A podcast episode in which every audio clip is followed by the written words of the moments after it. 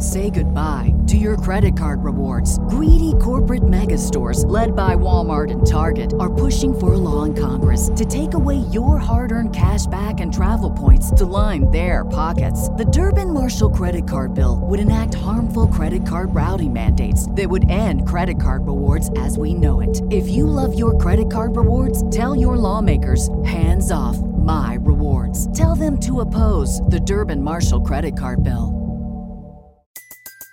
Everybody in your crew identifies as either Big Mac Burger, McNuggets, or McCrispy Sandwich. But you're the filet fish Sandwich all day. That crispy fish, that savory tartar sauce, that melty cheese, that pillowy bun. Yeah, you get it.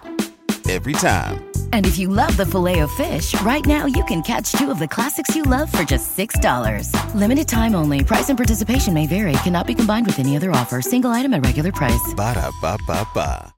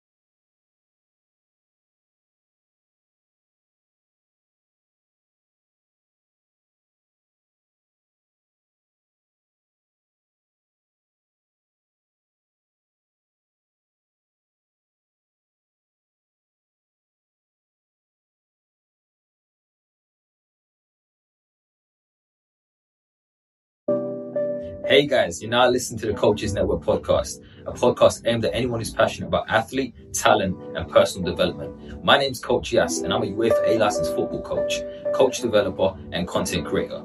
I'll be sitting down with a range of guests to discuss their journeys, their life lessons, and how you can make an impact. Enjoy. Right, guys, welcome back to the Coaches Network. My name's Coach Yas, and I've got a very special guest with me today. My guest this morning is Peter Prickett. How are you, Pete? I'm good, thanks. How you doing? Very well, thank you, Pete. Thank you for joining me. Um, Pete, just before we get started, for those who are maybe not familiar with yourself or even are, maybe just give us a little bit, bit of an insight as to who you are, what you do, and I guess we'll go from there. Uh, so I have been a football coach in in some way, shape, or form for over ten years. Uh, not just football, futsal as well. Needs chucked in there.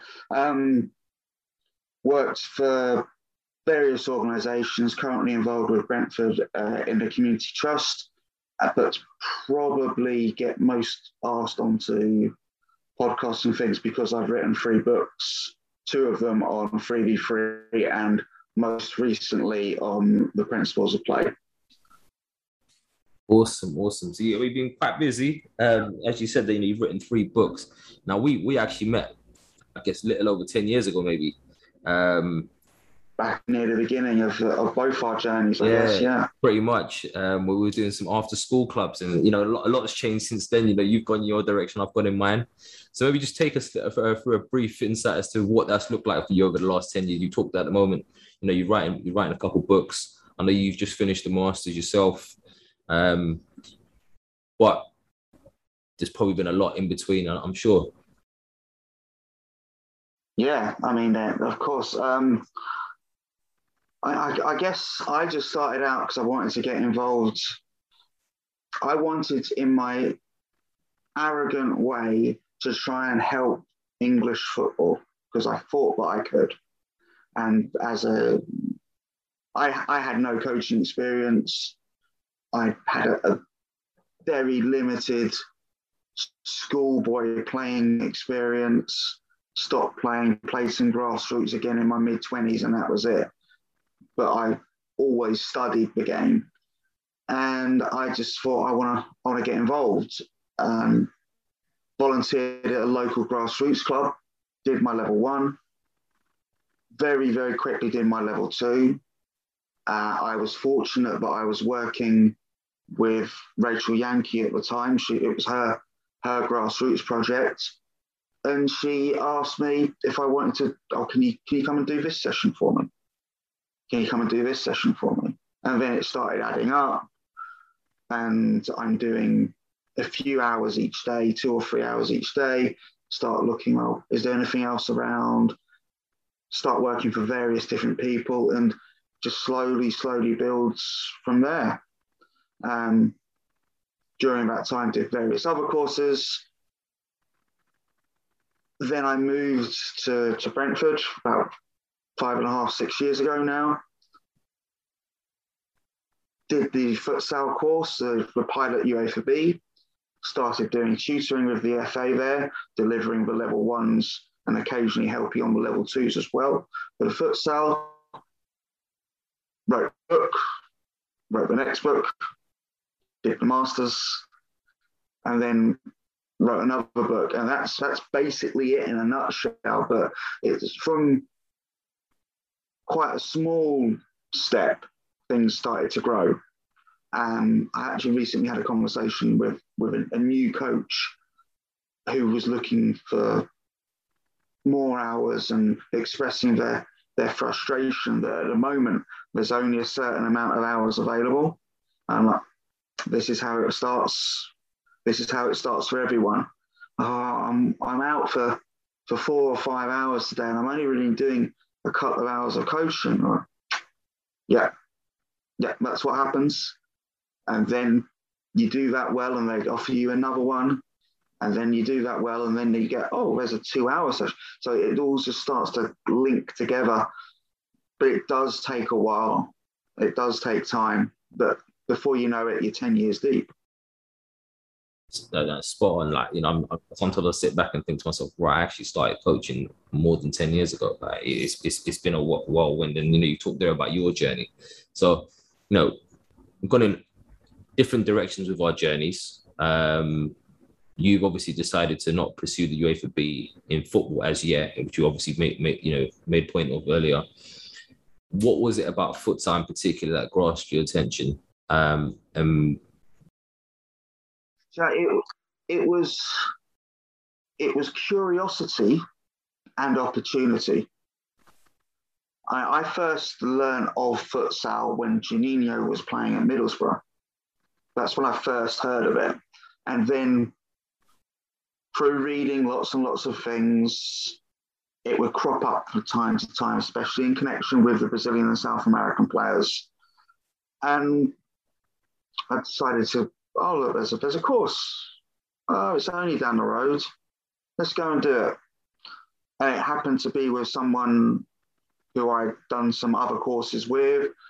I mentioned that I was thinking about doing it, and someone who I was on my level uh, level three, my youth award level three um, on, they said, "Oh yeah, I'm thinking about doing this." So like, great, okay, let's go do it.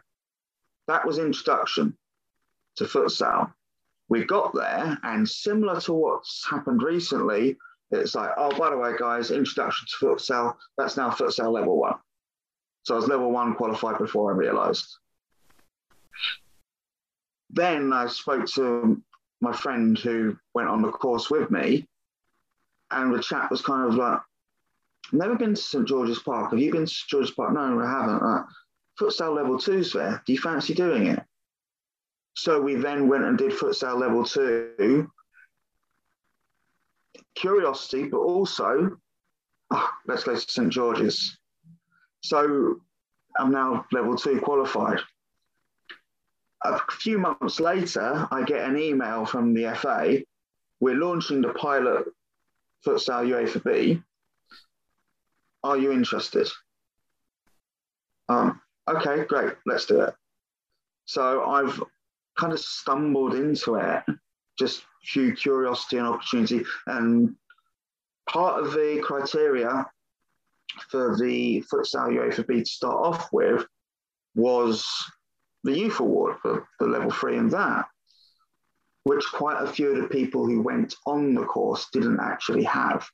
So I think I was asked to go on because I had all of the paperwork in place, but I really didn't have any futsal experience. I was fortunate that there that uh, Louis Melville, who's been involved in futsal for a very long time, and at the time was working with Brentford, was also involved in my grassroots club. So I had a chat with him, and he went, "Do it." he was doing the course as well.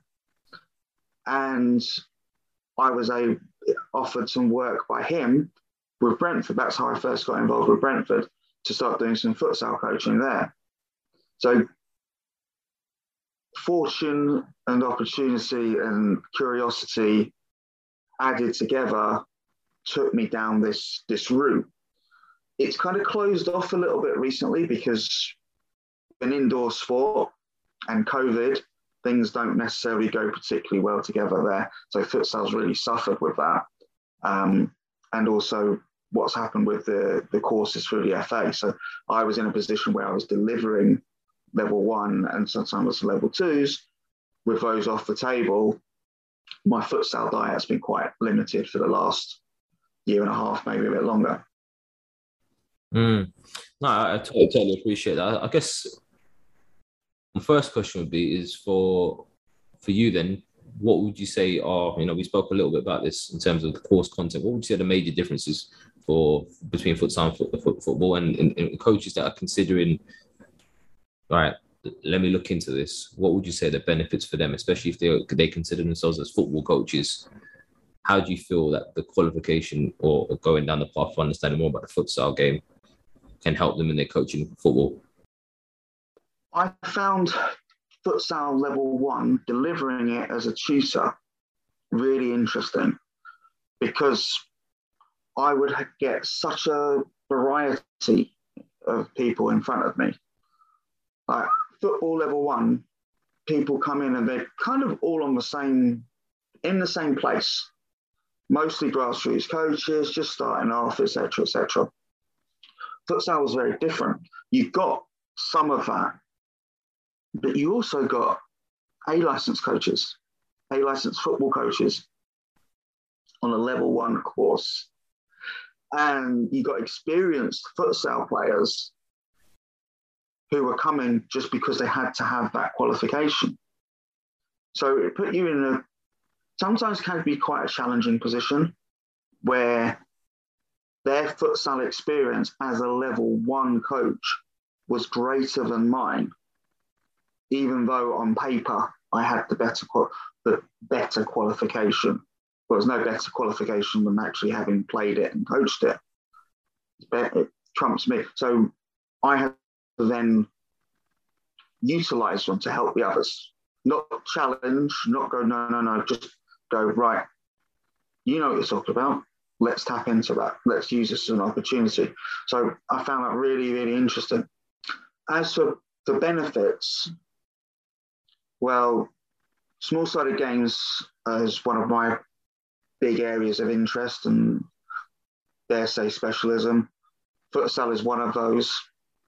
So we have all the time and space challenges that come with small sided games, opportunities for increased touches and decision making, hopefully, depending on what is coming from the coach, maybe. Um,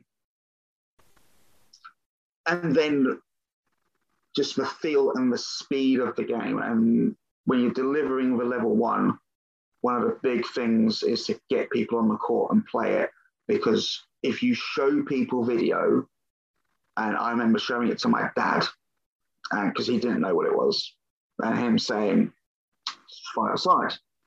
Well, well, it is five aside, but the addition of the, the ball, the surface, the types of goal make the game faster, and it has a different feel to it than normal five aside. And once you've played it, you you get it, but you don't get it until you've played it. Yeah, no, I, t- I totally agree. I, I remember I'm thinking going back to maybe 2000 and I don't know, at least eight years ago, I actually played in a futsal tournament.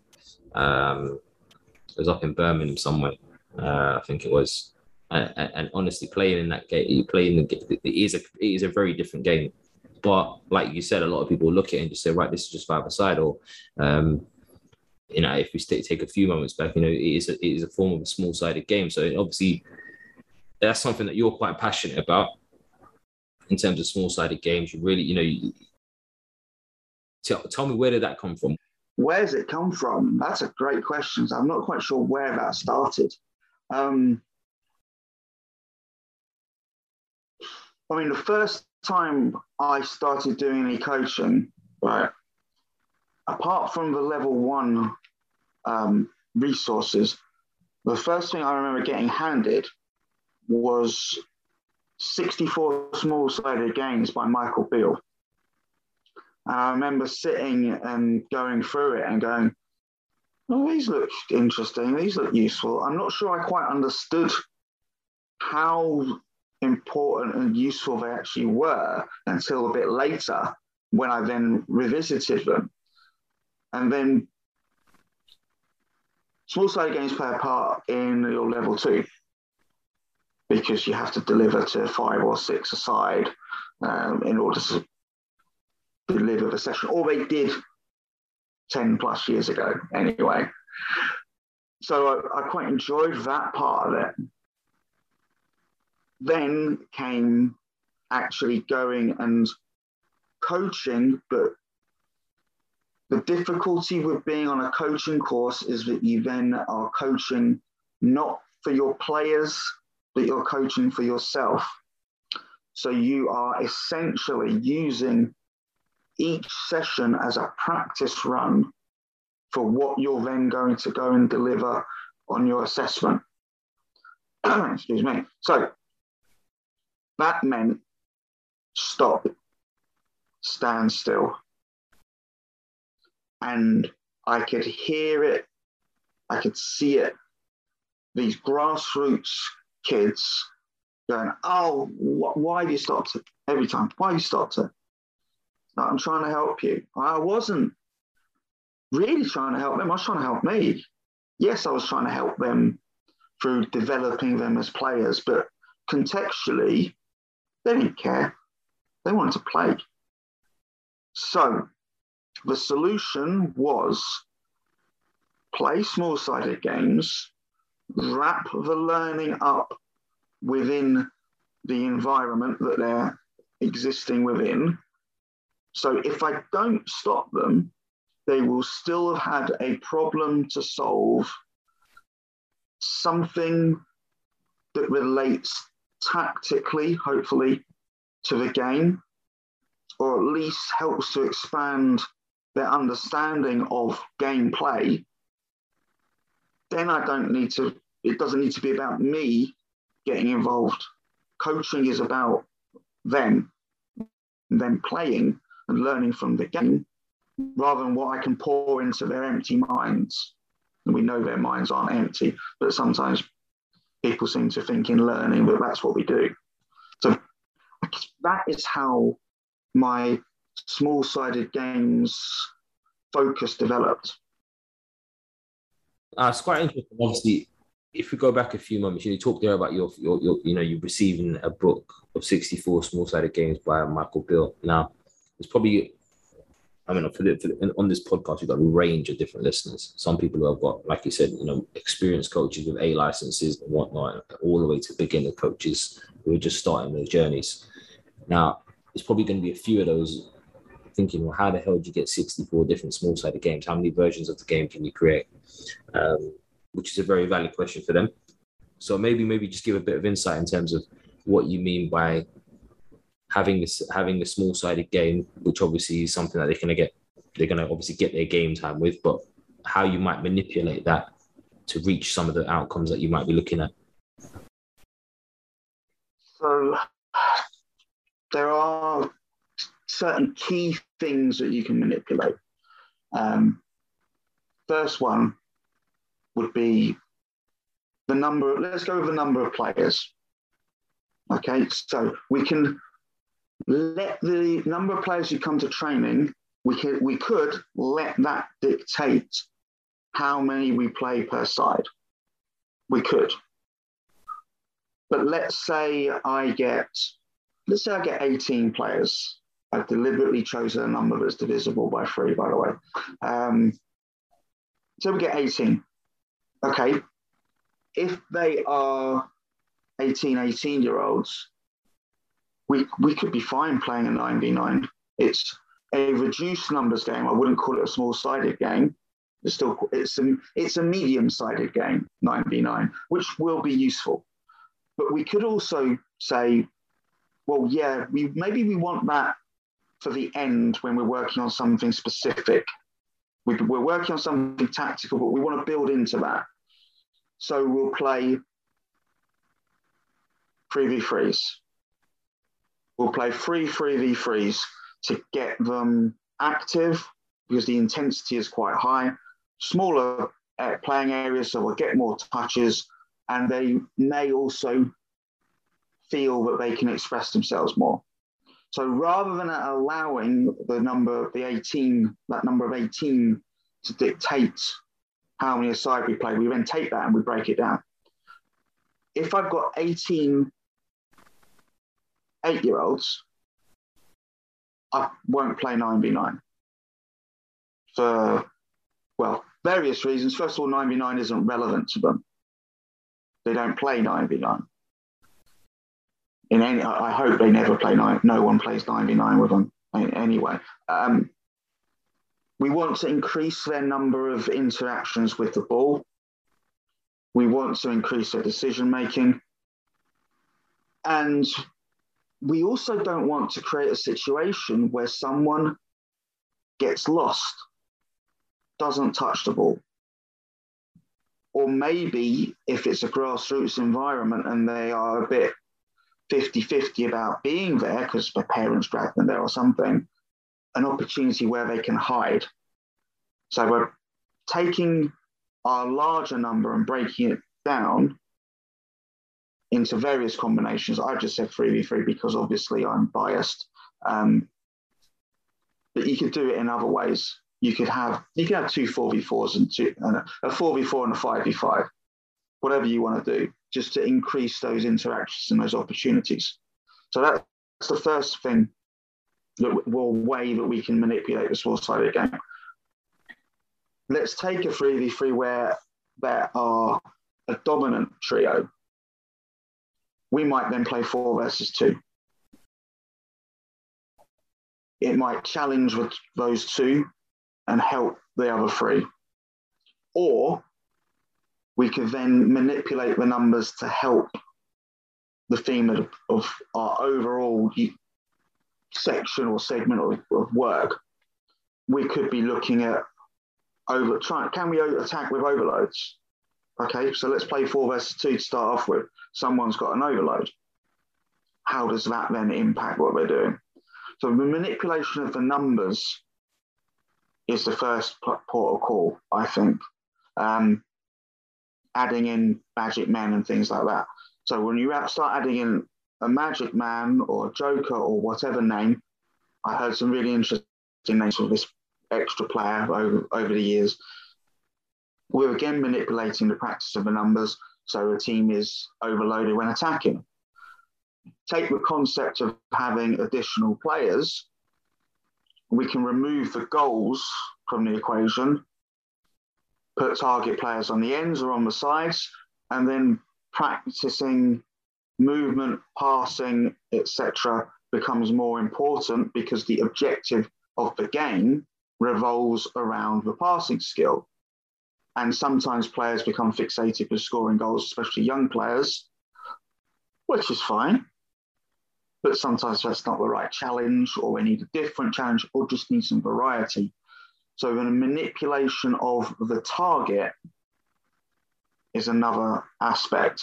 Remove the goals, have target players, one target player, two target players, remove target players, play an end zone. How do we get into an end zone? Well, it could be a pass, but then it could be a dribble. So by using an end zone instead of a target, we might be encouraging our players to dribble more. Or it could be that we're encouraging them to play a different type of pass and we're encouraging players to run forward to receive rather than receive to feet. Yeah, so lots, lots and lots in there. De- definitely, I think you know the two key questions that pop up for me is one, um, what's the relevance for you in terms of driving towards a three v three specifically, as opposed to maybe a specifically a four v four or five v five? You're, you're, you're quite a big advocate of a three v three in particular. Um, and second question, um, how, do you how do you how do you look at it when you kind of try and balance up, if you like, the realism of what will occur in your three v three to that might might occur in a real game situation. Now obviously there is going to be times on the pitch where the situation naturally will look like a 3v3 or, or there a smaller compartment of a bigger a, a bigger piece if you like. Um, however why 3v3 it, it, why why yeah um perfectly reasonable question i've been asked it many times and i do say in both the, the 3v3 books, while I am giving ideas and advocating the use of 3v3, I'm not telling people to not use other formats. Far from it. I do believe that 3v3 or, or 4v4 are more relevant at the younger ages I'd say up to under nine, you could probably just play them. As the game gets bigger and their uh, their picture gets bigger, they will need to experience those formats too. So at that point, I get asked, well, why, why, why are you doing 3v3 with smaller players, uh, with older ages when they're playing on a, on a bigger pitch? I, I would say that it's a it's a portion of their session now, rather than um, being predominantly their session. It's a small portion of their session because you have the increased touches, and however old the players are, you need that. You need that technical aspect, but still linked with high levels of decision making. Uh, technically, to get the most touches possible, one versus zero. All the touches in the world, but it's lacking a certain level of context. Doesn't mean it's not useful because it is, but it can't ex- just you can't just do that. You'll become very good at one versus zero. So we play one versus one. Fantastic, but I can't pass the ball still hugely important. If I was going to advocate anything aside from 3v3, I'd probably advocate 1v1 because we I want to see players who have that ability. Yeah, I mean, I think it's quite interesting that you, you say that. I mean, why why I mention that is, is, is a lot of coaches now, especially with with the you know with the whole COVID thing and everything's happened. We've almost seen this massive surge of one to one coaches, right? Um, I often think, okay, well, what makes you a one-to-one coach other than the fact that you're literally doing it one-to-one? How, uh, uh how have you established that you are a, a coach that, that works one-to-one other than literally what it is? Um, and I would actually, that, that point that you've made there, one versus zero, yes, as many touches as you want, but I actually do, I feel from my perspective, you actually can give that context. Um, and this is where, in my opinion, um, a lot of coaches who are doing one to one traditionally, the way I see it anyway, um, may be lacking in, in that they literally just focus on the technical elements. Whereas I think, although, yes, I think we can both agree that with, with additional uh, players, whether that be one player or even more, um, we can develop an, a clearer understanding of the context for the players that, are, that we're working with. However, I still do think there's scope for that. Now, one of the challenges, uh, one of the things I would throw at you is what you said a few moments ago, having a magic man. Though, me personally, I don't use magic men at all because for me, as far as I'm, they, they don't exist in the game. So why would I, why would I? And I, I, mean, other than the convenience of having someone and, and, and managing the numbers, yes, there might be certain circumstances where I might say, well, well this guy might have might, might have specific needs in possession or out of possession, so therefore I'm going to put him as a magic man to increase the opportunities for that to occur and whatnot. But generally, I, I, don't, I don't I don't understand the use of it. I generally I I, I generally agree with that, unless it is for specifically for an individual, which it can be. I'd rather play six v five than with the Magic Man because you've got an overload. Rather than okay, both teams can have an overload, with the Magic Man, but well, you've got a challenge for the team of five. You've got a team challenge for a team of six. Just swap the player later. It can work. Uh, otherwise, the, the Magic player or Magic players is in a game is something. I think once you put them in a game, is it still a game? Is it a practice? So, funny enough, that was going to be my next question. Is like, you know, well, uh, someone would argue that a lot of the manipulations that you talked about earlier, well, actually, just it, when does it become a game, and when does it now turn from a game to a practice, or vice versa, or is a practice just a, a, anything you do, and it just happens to be a game or not? That's, is is it all practice? I mean, I've heard, so that there's always that question about realism, and it's been asked, oh, that's unrealistic uh, okay, how far do we take unrealistic? Because unless what's what's realistic really for football? Surely the only thing that's realistic is eleven v eleven. Um, I guess the way I would phrase it is: is it something that so if I was doing a session as an example, is what's happening in my session coming up the way it would in a game. So, as an example, um, you got the, the age. I'll use a very basic age old rondo where you got two players in the middle and you got ten players around the outside. You're not going to yeah. see that in that in that manner in a game. So for no. me, that is a clear representation of what is unrealistic.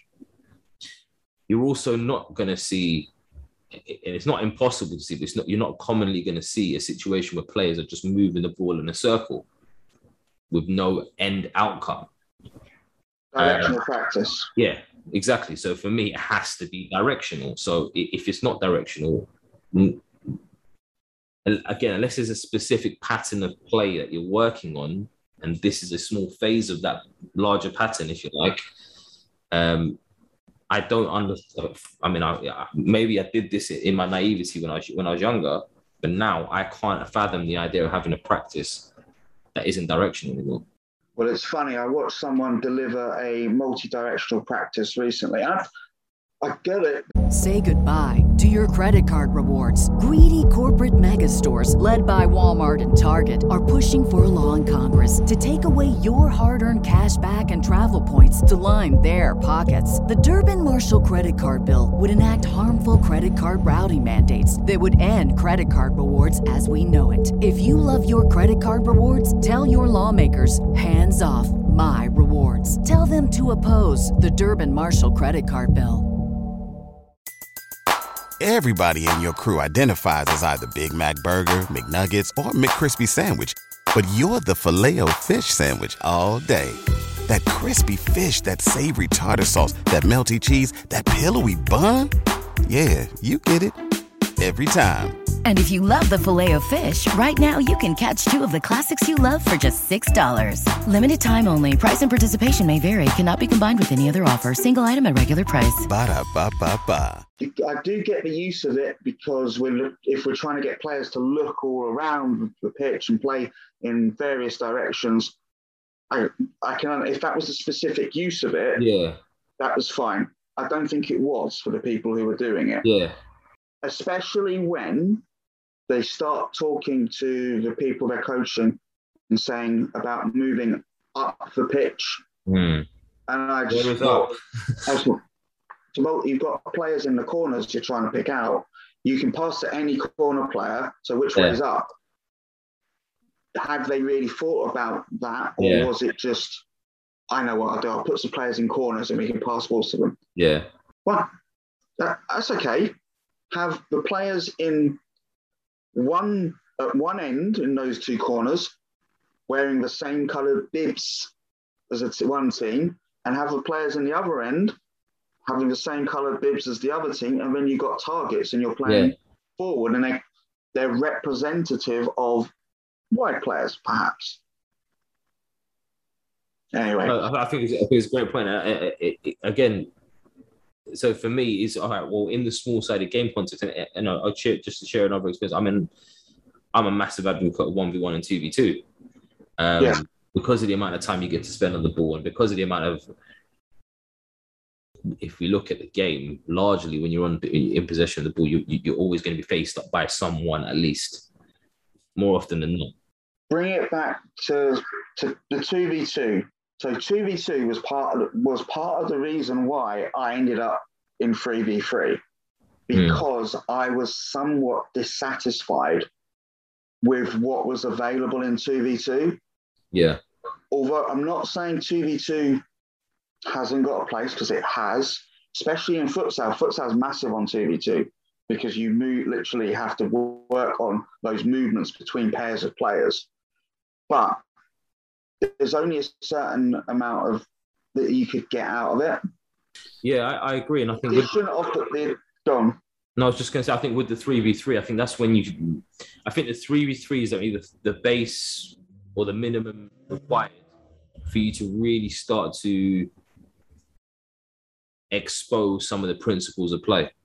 Yeah, right? that was it. So, um, whether that be in possession or out of possession. Yeah. You know, we talk about when you know when we're out of position, we want to play to press, we want a player to cover, we want a player to balance. Well, it's never going to happen. Well, it could, in theory, happen two v two, but um, at least in the way I've understood the principles and the way that it, the way that the game should operate, it won't be as fluid as it would be in, in a 3v3 as uh, in comparison to 2v2 and when you're in possession you're now looking at maybe rotations. Well actually there's not much of a rotation going on in possession because i'm on the ball and it's 2v2 so um, there could be rotation in a 3v3 from the other players or whatever that might look like. I might dribble into one area and he might pull out whatever that might look like. But i think 3v3 at its very basic level is probably the first stage for me where you can actually really start to um, properly embed some of the principles. The 2v2 lacked layers, mm. lacked angles. Um, it was flat. 2v2 was basically flat. It was because the connection between the players could only be a flat line.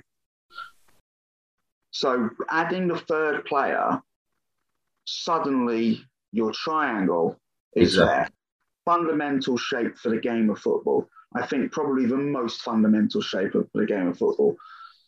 The next would be a diamond or a square, but of course that's just two triangles. Exactly, I was about to say that. so it's the, the, the fundamental is a triangle plus other triangles. Can't get that in 2v2, can get that in 3v3. So ideas of support, balance, all those core concepts, they could come out in three versus three, obviously within certain limitations, but essentially the reason for 3v3 was it was the smallest possible number to get the principles and the core elements of gameplay with the least sacrifice mm. the number of touches per individual. You go to 4v4, then you're starting to take away some of those touches. And is what you gain worth it? Mm. That's that was the question. Is it worth it? Yeah. Some people would say yes. For certain ages, if it was 4v4 under 18, in their as part of their practice, you know, it's going to be fine. If you can do two 3v3s with your under eights. Yeah, rather than a 66, something like that. Yeah, do it because you'll get you'll get them their touches and no, I, still I agree. The fundamental understanding of the game and the game. I, I completely agree. I mean, even, fun enough, even on a match day, yeah, if I've got enough players for it, I'll have my sub playing a three v three on the side while while they're waiting to come on or whatnot. It's like you know, I think I think I think it is a great a great tool. Um, but like I said, there, a lot of people would challenge it and say, well, again, why three v three? And obviously, you've explained there some of the benefits that you feel there are for it, um, which I totally agree with. Um, at what stage do you think it should start evolving? So obviously you've mentioned there very um, that an eight a, four before might come into place at eighteen potentially, but or are you? No, I, I, said eighteen as an example. Yeah, as an example. Say, of course. I wouldn't say it would come in then. Um, if we're so, I'm I'm really trying to advocate three v three as a game day experience for young players. I've done five v five so many times with under sevens and under eights, beginners, youngsters. And I remember doing a warm up with one group. And we did it as a, we just played a, a mini game in the penalty area. And I looked at it and went, geez, this is big enough for them. Never yeah. mind playing in a half. This whole pitch for these little guys 5v5, they're going to be so lost. Mm. And they hmm. were. So I would advocate for 3v3, under seven, under eight. Under nine, I think we probably play 5v5. I think at under nine, they're definitely ready for 5v5. I, under some under eights will be, but not all. But that's always the way when it's that age when yeah. you're about to move up. Like under 13 is the great one. There are a lot of players who are ready for 11v11 at under 13. But then there's a huge number who are not ready for 11 v 11 and not ready for that. For never mind a full size 11 v 11, the, the three quarter or two thirds or however, whatever scale it is, mm. 11 aside that they're meant to go to. It's just those additional spaces plus the additional numbers. Mm. We want things to be challenging, but when some for some people that challenge is so challenging that they don't want to face it, they want to drop out because the enjoyment yeah. is gone. No, I, I, I feel that. So I guess right. So you know, you're free with free advocate. Talk us so talk talk us through your books then. So what what are your books that talk about? You know, uh, for anyone that hasn't maybe come across the content yet or come across any of your work before, your free. The two, the two free free books essentially do what we're just talking about now, explaining why with a little bit of um, scientific evidence chucked in there, but with lots of ideas for practices and ways to, to do it. Um, and also not just 3v3 games in there, but 3v3 or six player practices. Okay. So if coaches have already, say they've got their set up to go with their, their 3v3s, they can do a, a practice to build into it, or they can play 3v3, stop, do a little practice, go back in without having to mess around too much with the setup and the numbers. Mm. And then there's a few in there where I, I cheat. I say I'm cheating. I'm adding players. I'm adding players on the outside for certain reasons. I'm adding goalkeepers, 3v3 with goalkeepers. Because people might have a what do you do with them? Yeah, yeah, yeah. No, I, I think it's a fair point. Um, if you want to stick with the the ethos, have them outside. Or just yes, of course you can just play four v four. We said that, but then you might use the three v three idea and expand it by using targets, using outside players, and mm. other things for technical and tactical purposes. So that's in there, and the point of trying to make as many types of game as possible is to try and cover the principles of play. So,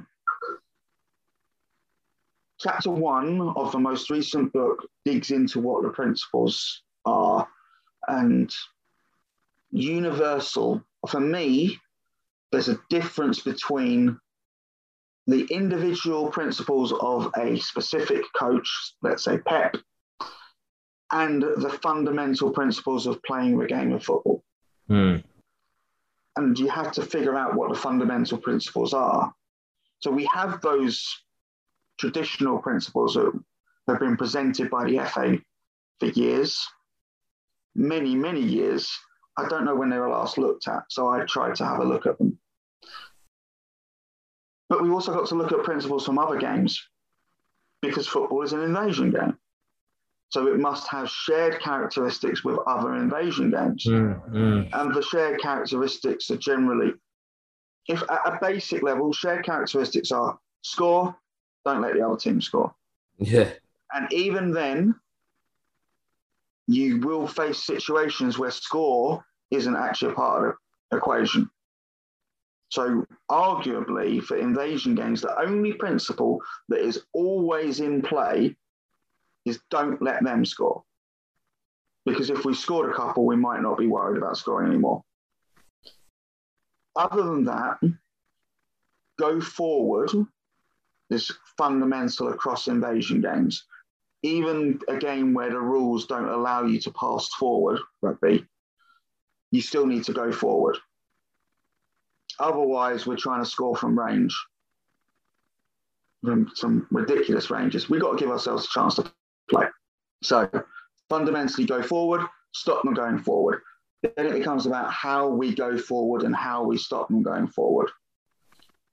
These things can, can come out in the 3v3, but they can yeah. also come out in other practices. I think it's great. It's a great point. I think for me, the way the way I look at it is this: um, it's just talking about going forward, funny enough, and this is when I, and I, I'm similar to yourself. I've done some tutoring. I've been working across, you know, various courses over the last few years myself, um, and I see a lot of coaches putting on practices where they're literally just maintaining possession. My, my first question is maintaining possession. Okay, like for what? For what purpose? To what end? Because at some point, you want to be able to do something with it. And this is the bit that they uh, quite often seem to just, uh, I wouldn't say ignore, but maybe don't even consider that actually that oh, there is there's actually an end goal here, and it's not just to keep possession. I've got I've got two pet hates, and I will hate is a strong word, but I'm going to use it because I really do hate it. So my first one, because I'm a dribbling advocate, is touch limits. Two touch only. Like, well, you've killed my dribblers. You've absolutely killed them. And also, it's the, the issue isn't how many touches you take. The issue is how quickly you move the ball. So I could take two touches, but I could take a minute over it. Literally, the conversation I was having with someone yesterday. I went to watch a session yesterday, and the guy said, "Right, I, I need your help here." I'm trying to get them to move the ball quicker. All right. So what what what, what do you think you should be doing? Well, I put already put them on two touches. So how's that going to help them? Because if they have a bad first touch, they're now having to take longer with the second touch to make things right. However, if you don't give them a, a touch limit, and you just say, right, how quick can we move this ball? They're going to work out their own ways in which to do it. And then you can have a review with them and assess with them as to whether those ways are currently working to, in line with where you want them to be. Um, you don't have to tell them how to do it. You don't have to tell them what to do you just have to direct them around what you what you're hoping to see and the reasons as to why that might be beneficial for them. They, they, they might why why do they not move the ball quickly? Well, it could be there's absolutely no movement. So let's fix that. It could be they don't see the opportunities to play. So let's look at that. It's not the number of touches. So that's pet hate number one. Pet hate number two more linked to what you just done, or what we were talking about beforehand, sorry. Five passes before you can score or play forward. Why? If I'm playing a game and the ball has come to, it, two of my players are 50 50, the ball's come to me, and I can go bang, I can play straight in. Sorry, I haven't made five passes yet it's, it's, it's, crazy. It's the same example, you know, you know, and a prime example I give is right. You got Pep Guardiola. Where everyone knows how Pep wants his teams to play, right?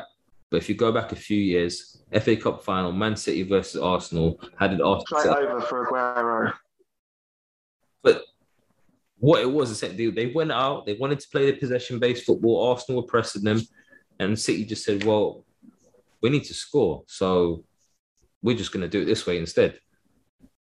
And that that was it. It was simple as that. And as soon as they did that, Arsenal then you know retreated, and then then he started playing out from the back again.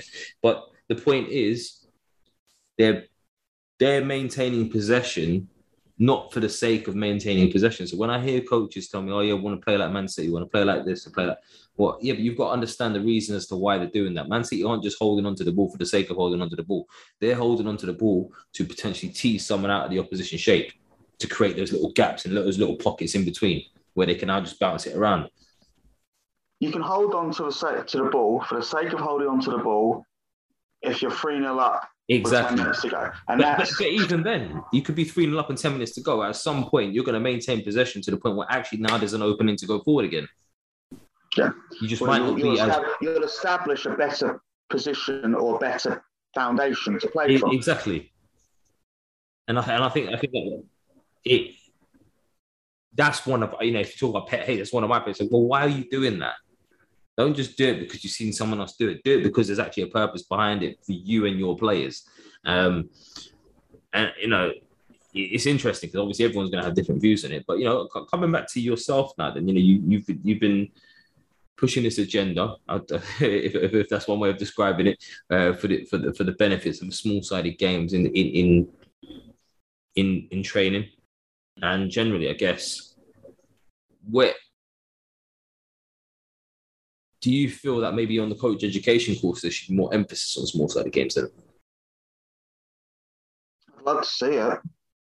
I'd love to see it. And there's a uh, grassroots. There's a huge, huge benefit to doing small-sided games, Mm, and it, it, take take away technical, tactical aspects of it, and just think about the context of those grassroots kids.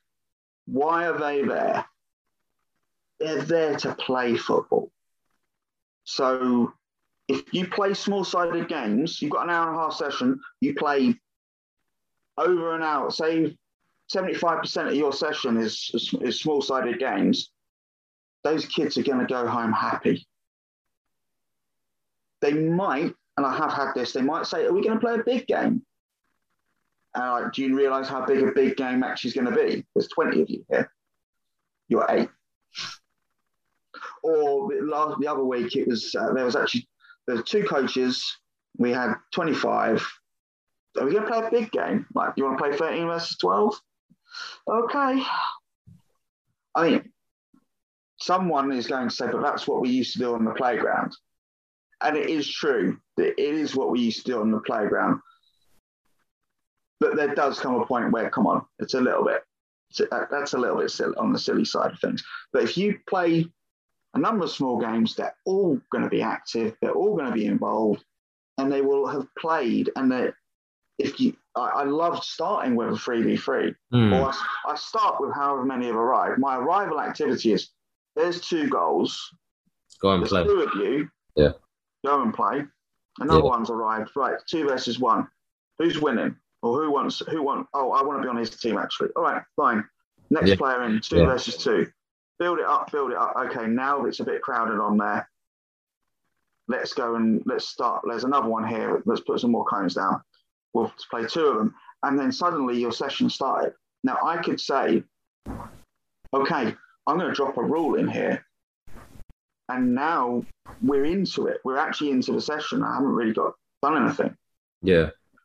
and then I can stop, step away, and we can go to some ball manipulation for a bit, or play Yeah. some one v ones, or however however you want to structure it. Mm, Look,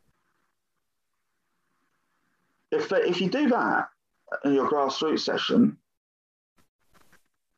and they come to you and then go, "When are we going to play a game?" I said, "Do you remember the beginning?" Do, do you know what? It's interesting. I think, I think, I think that's a great point. I, I went down to watch a coach a few months back, um, and I was just supporting in, in some of the delivery as well.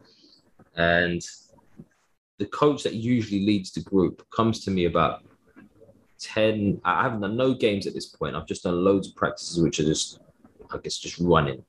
Um, now, you made a great point. Players come because they want to play my question is always do they actually want to play? So is it, do they want to play or do they want to play a game specifically? Now my thing is they just want to play. And then i then then i go on to the mm, do they even want to play or do they want to play because of the emotion it gives them? So i then start to focus on that. I think right how can i invoke more of those emotions within my session? So Mhm. I was delivering a session now. We're getting about 10 minutes in. He's oh, well, we haven't, uh, are we going to move into a game now? So, no, we're not. We're not going to move into a game. You tell me, why do they need a game at this point? They're enjoying what they're doing. There's plenty of development going on. Um, I don't need a game. This is doing its job for me. They're enjoying it. I'm seeing development. I don't need anything else. They don't need anything else. Now, traditionally, because they're used to and they're conditioned to playing a game at the end of the session, they might still ask for it, but they'll ask for it more from a perspective of, oh, so when are we going to play a game? Not because they're looking to play the game, but because that's what they're used to. Yeah, Now, if a yeah, player's yeah, coming it's, to it's me, kind of like, like when when's the main course coming? E- exactly. Well, you you don't need it. You've just you've just been you know you've been in a buffet all, all afternoon. there is no main course. It, you've, you, you, you've been eating the whole time. So uh, and that's the kind of the way I approach my sessions in the sense that if I find that a player has to come and ask me, right, when are we going to play a game, rather than oh, are we not playing a game today? Hmm. Then I know I've then I know my session hasn't been enjoyable enough. Because if it's are we not playing a game today, then it's this is what we usually do Yeah, as opposed to can we play a game? It's not a request. Do you know what I mean? if it comes as a request, then it's almost like okay, they haven't enjoyed this. They're bored now. Don't Yeah, play. exactly. Yeah. Oh, I was going to say, going back, um, jumping back a little bit, Magic Man thing. There was one other. There was one other reason that I did think of that we might use it, and that's if the players enjoy it and if it's fun. That was the only other thing. So, but I used to uh, years in, before coaching, I did script writing. I did script uh, as as a course. Uh, messed around with it, never went anywhere. But we were taught that for when you're writing, every scene has to serve a purpose to move the story forward. And coaching is quite similar. We're trying to move it forward, with one exception in writing. The one exception was because it's funny. So you can justify the existence of a scene for the sake of it just being funny. And I think sometimes in coaching, we can justify the existence of something because it's enjoyable, especially with younger ones. But I'll, al- uh, a lot of people will say that, and I'll always say, hold on, don't adults deserve a bit of fun as well? I think that's a great point, and you know, I think on, on that, it, it, it is literally why are we doing this? What's the real reason for this? And it's because people, as much as we want them to develop, we want them to enjoy themselves. We want we want to be able to enjoy ourselves, and I think from pretty much most coaches that I know, anyway, we get that enjoyment from seeing that our players are enjoying it. We need to want to come back Exactly. uh, at all at all levels. They want to come back. Um, they'll come back if they're enjoying it, and if they if they think it's enjoyable, they enjoy being with you, the coach, which then helps to create stronger foundations, stronger links, better connectivity, so that when you do talk to them about something important, they're more likely to listen. And you they go, oh, okay, yeah, all right, I'm, I'm going to listen to that. Uh, it- forming bonds, I think probably the last five to 10 years of, of coaching, of coach research have really, really been throwing up. Well, it's all about the bonds. It's all about the mm. connection. Mm. You can you can have these wonderful practice designs that look amazing, and the players are switched off, and they're not pick, have not picked up anything. Or you can just go right. We're doing a small sided game. We're doing some small sided games, and then you talk to each individual, and you go, "What do you need? What What do you think? How How can we help you?" Mm. And you've done your setup. You've done nothing. You've done nothing. Hundred percent. It, it, sometimes it's simple as just keeping it in its basic format. You don't need to add any special conditions. You don't need to do this. You don't need that. You just maybe set some challenges with players as individuals within it, and and, and obviously, the more time you spend with those players and the, you build those relationships, the more likely you are able to understand what they actually need and what the challenges maybe should look like. So I Yeah, guess you know if you know if you know them, then you're in a position. If you really know them, you're in a position to then set them challenges. But if you don't know them, they can set their own challenges and help. Uh, there's a, a kid I've been working working with. He's been in my group for uh, probably two seasons now. I noticed something in training, and I talked to him about his, his weaker foot, his left foot, not yeah, I, I noticed he kept checking back in or he was hesitating to shoot. And I said, I think you really need to work with your, your weaker side. And he looked really unhappy. Well, okay. He still looks really unhappy. At the end, uh, he didn't take that comment particularly well. What, what was it? And eventually he said to me, I, he, he was eight, right? I scored 60 goals last season, 25 with my left foot. I'm like, okay, interesting that you're keeping count, but really interesting that you've taken all of these, you scored all of these goals with your left side, but it does seem still seem to be hesitancy there. Well, maybe I'm wrong. Maybe it was just today, but we'll keep an eye on it. Hmm. Recently, we had a set of fixtures, and he was through on goal on his left foot, chance to shoot, stopped, cut back in, ended up curling it with his right foot and curled it wide. And we spoke afterwards and went, You tell me you scored yeah. all these goals with your left foot. There was your opportunity. And he then said to me, Yeah, I know. I know I cut back onto it. So we've we've reached an understanding there. And I think that's a great great example because it, for me, I've always said, right, we can coach the players till the you know until until until until the cows come home, but if they don't understand or they don't appreciate the observations that we're making um, in a way that they see as meaningful and impactful for them, it doesn't mean anything. So they need to accept and understand, right? Oh, why is coach saying this? I can actually see that. I can rationalize for myself now why coach is saying this. You've now basically all you've done is ask the question. You've left that seed to, to grow. It's like, oh gosh, you know what? I thought I was doing this. You may, you may well have been doing it all, all the time on his left foot. But in that moment, he's now become conscious of the fact that this is now something that he's he's basically committed to. Now he's going to hold himself accountable for it. And it, it was, I probably knew, had known him two or three months at that point. Yeah. Now I've known him nearly two years. And it's a different thing where he's going, yeah, yeah arguably you could say I've not done enough to help him in that time, maybe. But, but I mean, then, like...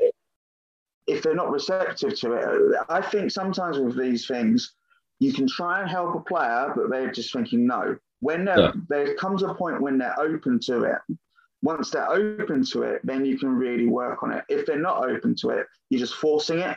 It's like 100%. it's like like quitting smoking. Yeah, hundred percent. You do it when you're ready the one thing I always say is well with players is, and I think this even goes for us as coaches, if they're not aware of the problem that they're facing, the challenge challenges in front of them, they're not going to be able to deal with it. So even if they get to a point where they've started to understand, doesn't necessarily mean they have to all of a sudden be able to overcome it or all of a sudden be able to get the technique right or whatever that might look like. But they understand where the breakdown is. So then they, for me, they're halfway there on the journey of actually getting over it or dealing with it developing it, solving it, whatever you want, however you wish to look at it. And, different players and different, even different kids think differently. So we're in the same group. I've got another kid, another really good player, right footed. He went through a phase where he was so determined to use his left foot that he almost stopped using his right foot. Uh, but that was his choice. That was his choice. He made that off his own back. It's like, no, I want to work on my left. And so he just decided bang, bang, bang, bang, bang.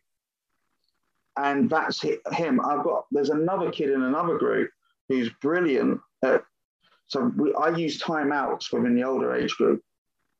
Timeout to say, right, I'm only going to stop your game. I've got two timeouts in your game here. So I'm only going to stop you twice. So I need to make sure it's really worth doing. You've got a timeout per team. So if you want to stop it, this one kid, fantastic at using the timeout to then go and correct or try and correct what his team's doing. The, the only one i have coached who has that understanding. They're all different and they all have their own special understanding of the game. I think I think that's a, I think that's a great point.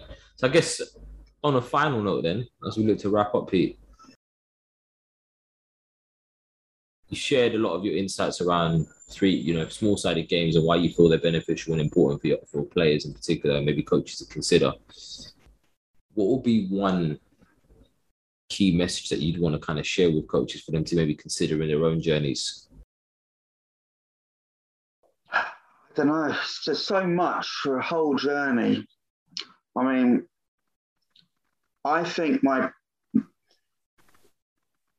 I find a lot of coaches take it incredibly seriously, which is fine, but almost too seriously. Like it's your it's your job, it's your calling, etc. But then they by taking it seriously, they put pressure on themselves. They put pressure on the players, the kids, just relax. Just relax a bit more. if it doesn't work or something goes wrong, what's the worst thing that's going to happen? And especially like, okay, if we're talking 11 v 11 adult football, semi pro, pro, of course, the worst thing that can happen is people start losing their jobs. But very few people are in that situation, especially start and middle of their journeys. Just just relax more. Have a bit more fun with it. Let things happen. Don't force everything. Just let it come, let it be. Let the players come on in their own way as well. Let them, you don't have to guide their every movement. Trust them and you'll enjoy it a lot more. You won't get that tight feeling in your chest. I think that's a great, great, way to look at it. Uh, just on a final note, then, um, you've got your three books there. I know you're very active on social media, Twitter in particular. Um, so if people did have um, any questions around what we've discussed today, or maybe beyond, and maybe want to find a little bit more about the work you do, is there somewhere in particular they can get in touch, and what, what and what means?